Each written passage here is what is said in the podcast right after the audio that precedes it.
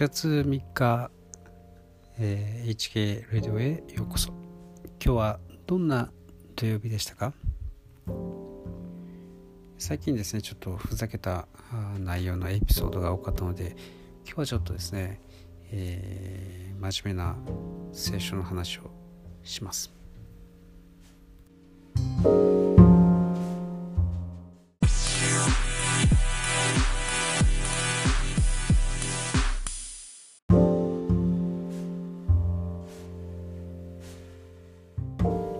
聖書にはですね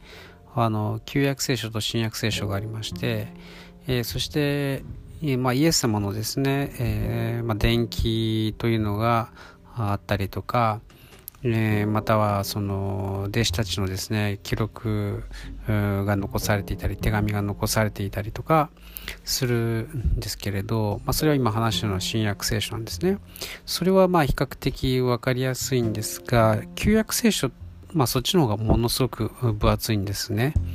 で旧約聖書の中にはユダヤ民族の歴史みたいなのがありまして、えー、それプラス、えー、詩や、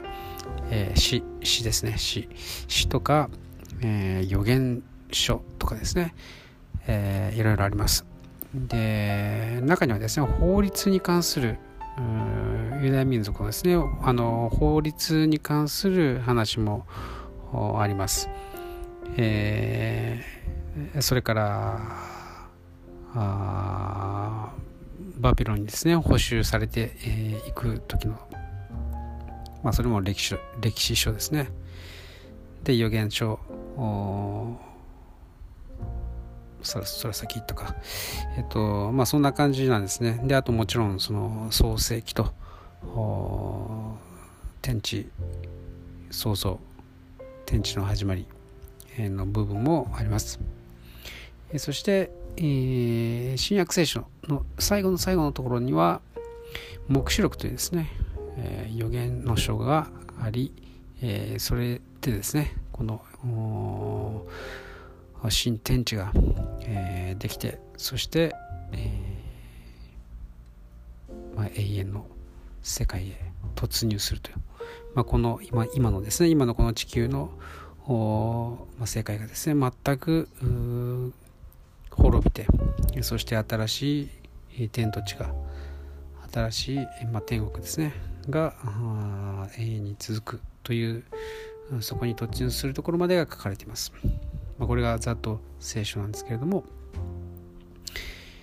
えー、中にはですね非常に、えー、読みづらいというかまあ本当にこ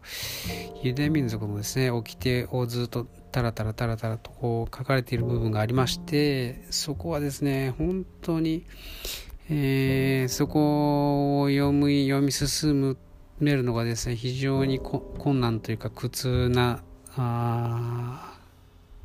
のは多分みんな一緒だと思います。ただですねまあ僕は少し前からですねこの本当にこう嫌だなと思うこの箇所がですね何かこうすごいヒントがこの世の中を解くですねヒントがあるんじゃないかということを思うようになってきてですねあの結構真面目に、えー、読んだりします、えー、そして今の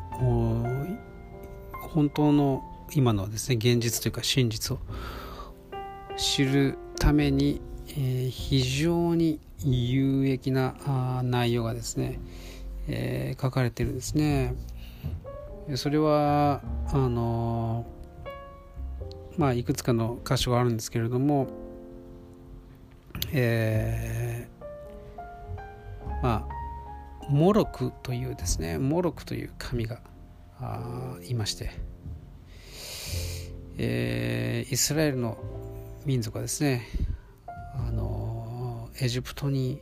エジプトの地で奴隷となっていてそしてモーセがですねそれを出エジプトというですね、えーまあ奴隷の身から自由の身になるという、そして約束の地を目指して旅をするというですねそういう壮大なストーリーが、えー、聖書の一番最初の方にですね書かれています。でその約束の地というのがですね今のイスラエルの地にあたるんですけれどもその約束の地というのはですね実は、えー、すごく豊かなですね、えー、超えたあ土地だったんです。しかしそこには先住民がですね、まあ、というか本当は、えー、まあアブラハムがあそこに、え、住んでたんですけれどもしかし飢饉で、え、その子孫たちがエジプトに行って、え、その土地をですねあの前に住んでた人たちとまあそこでですね、まあ、占領されてもう自分たちの土地ではなかったんですね。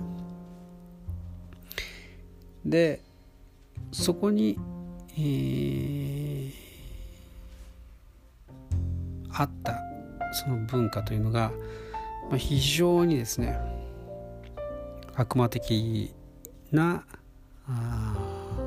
文化だったんですね。まあそれがあのモロクの神という、まあ、あの日本語の聖書ではモレクと書いてありますが、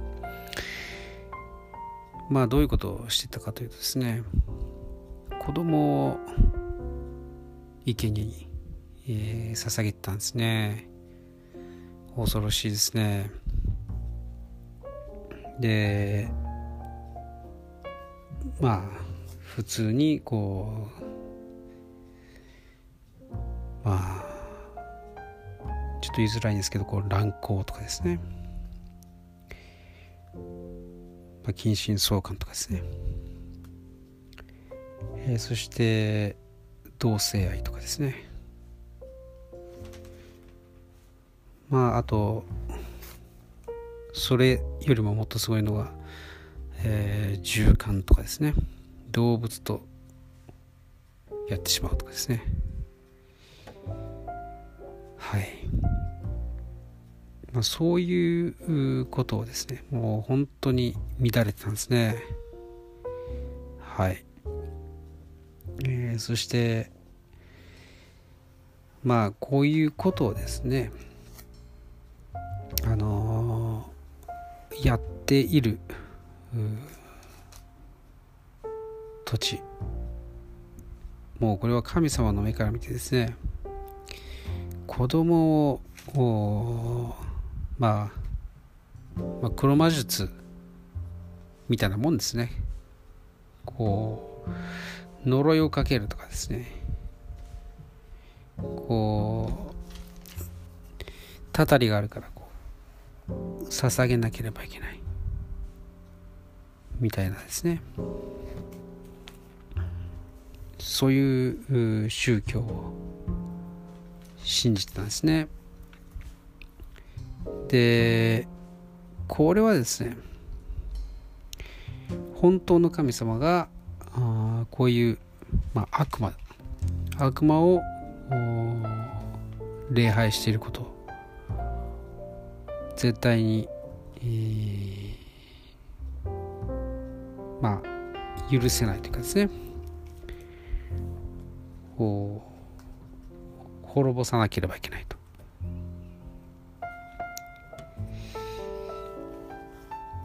まあ、それで、えー、イスラエルの民はですねその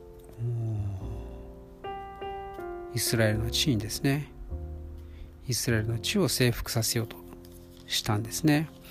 イスラエル人をこう特別にですね、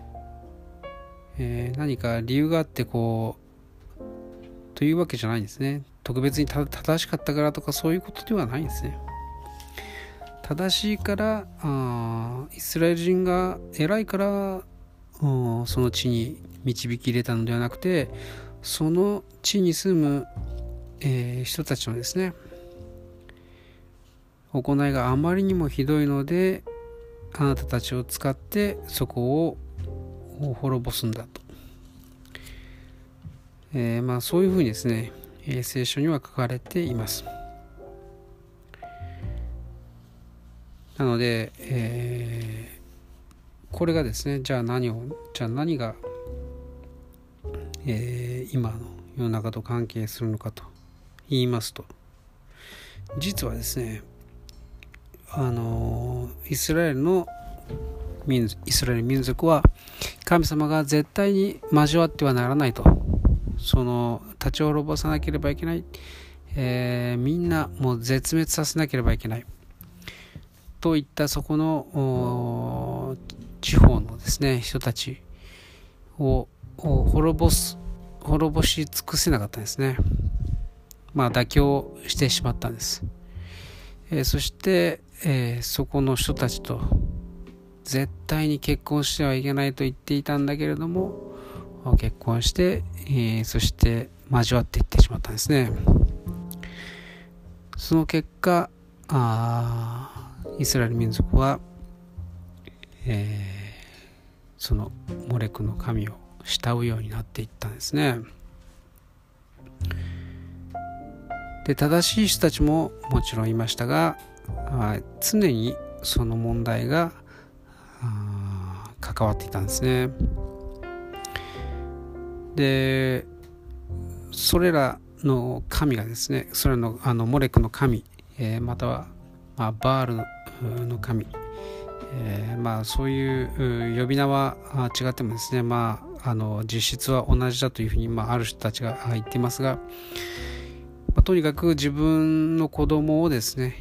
生贄に差し出させるとかですね子供を殺すと。殺してその肉を食べ、え、血を飲んで、えー、捧げるという、まあ、そういう儀式をですね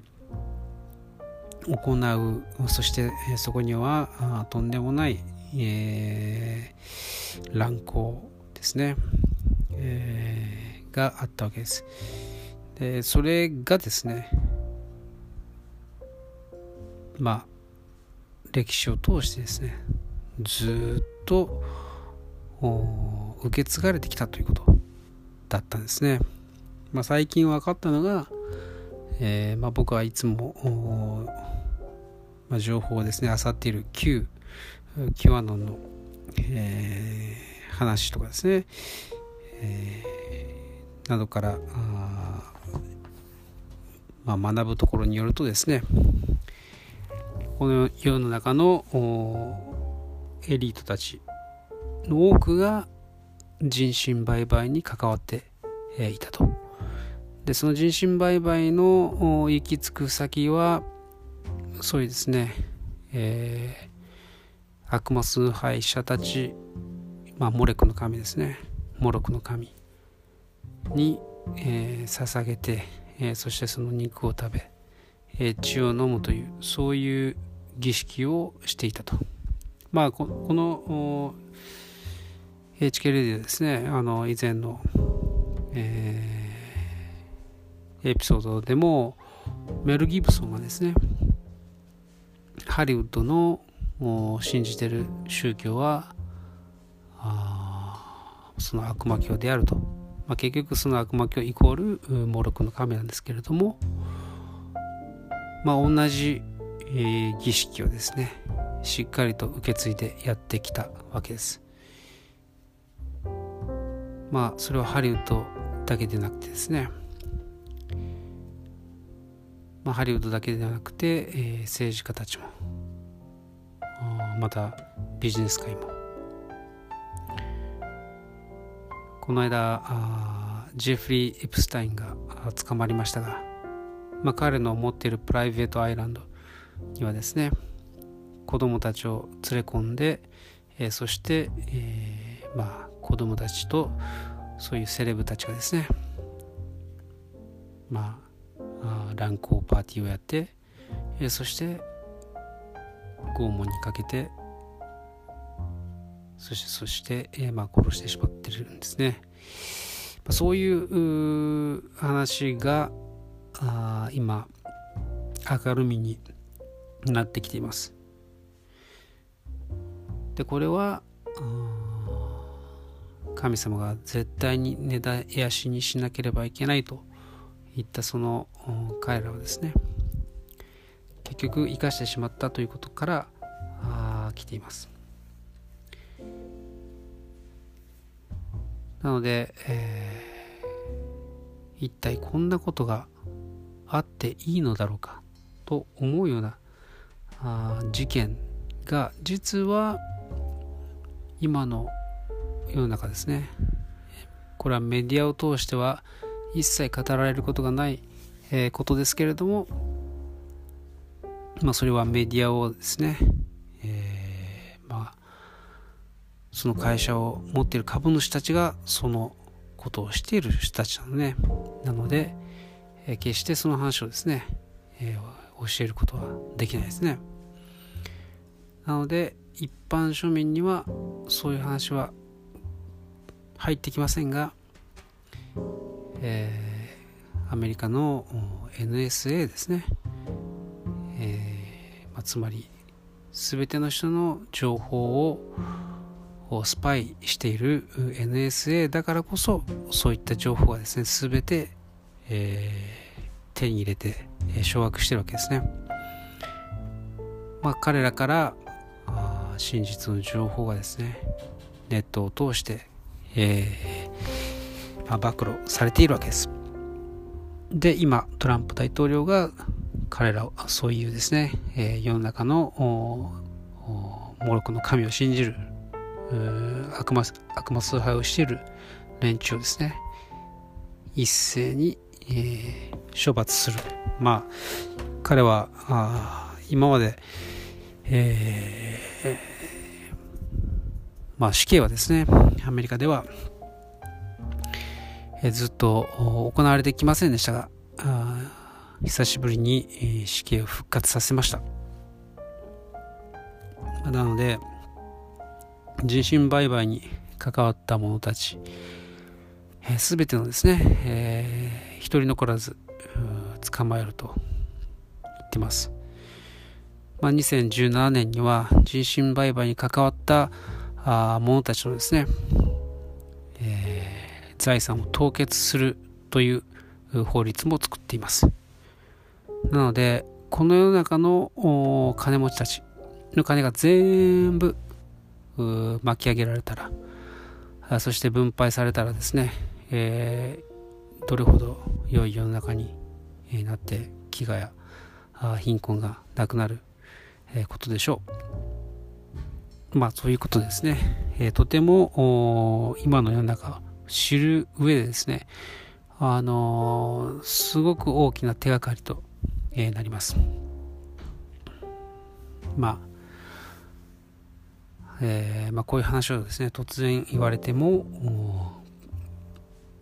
一体何の陰謀論だというふうにですね、思うかもしれませんが、まあこれがですね、えー、まあ僕はもう過去、ずっと学んできたもののこう集大成ですので、えー、まあですねもしじっくりお話をする機会があればお話をしたいぐらいです。ということで今日は今の世の中がですね、えー、聖書の難しい箇所とどのような関わりがあるのかについて話しました。最後まで聞いてくださってありがとうございました。ではまた。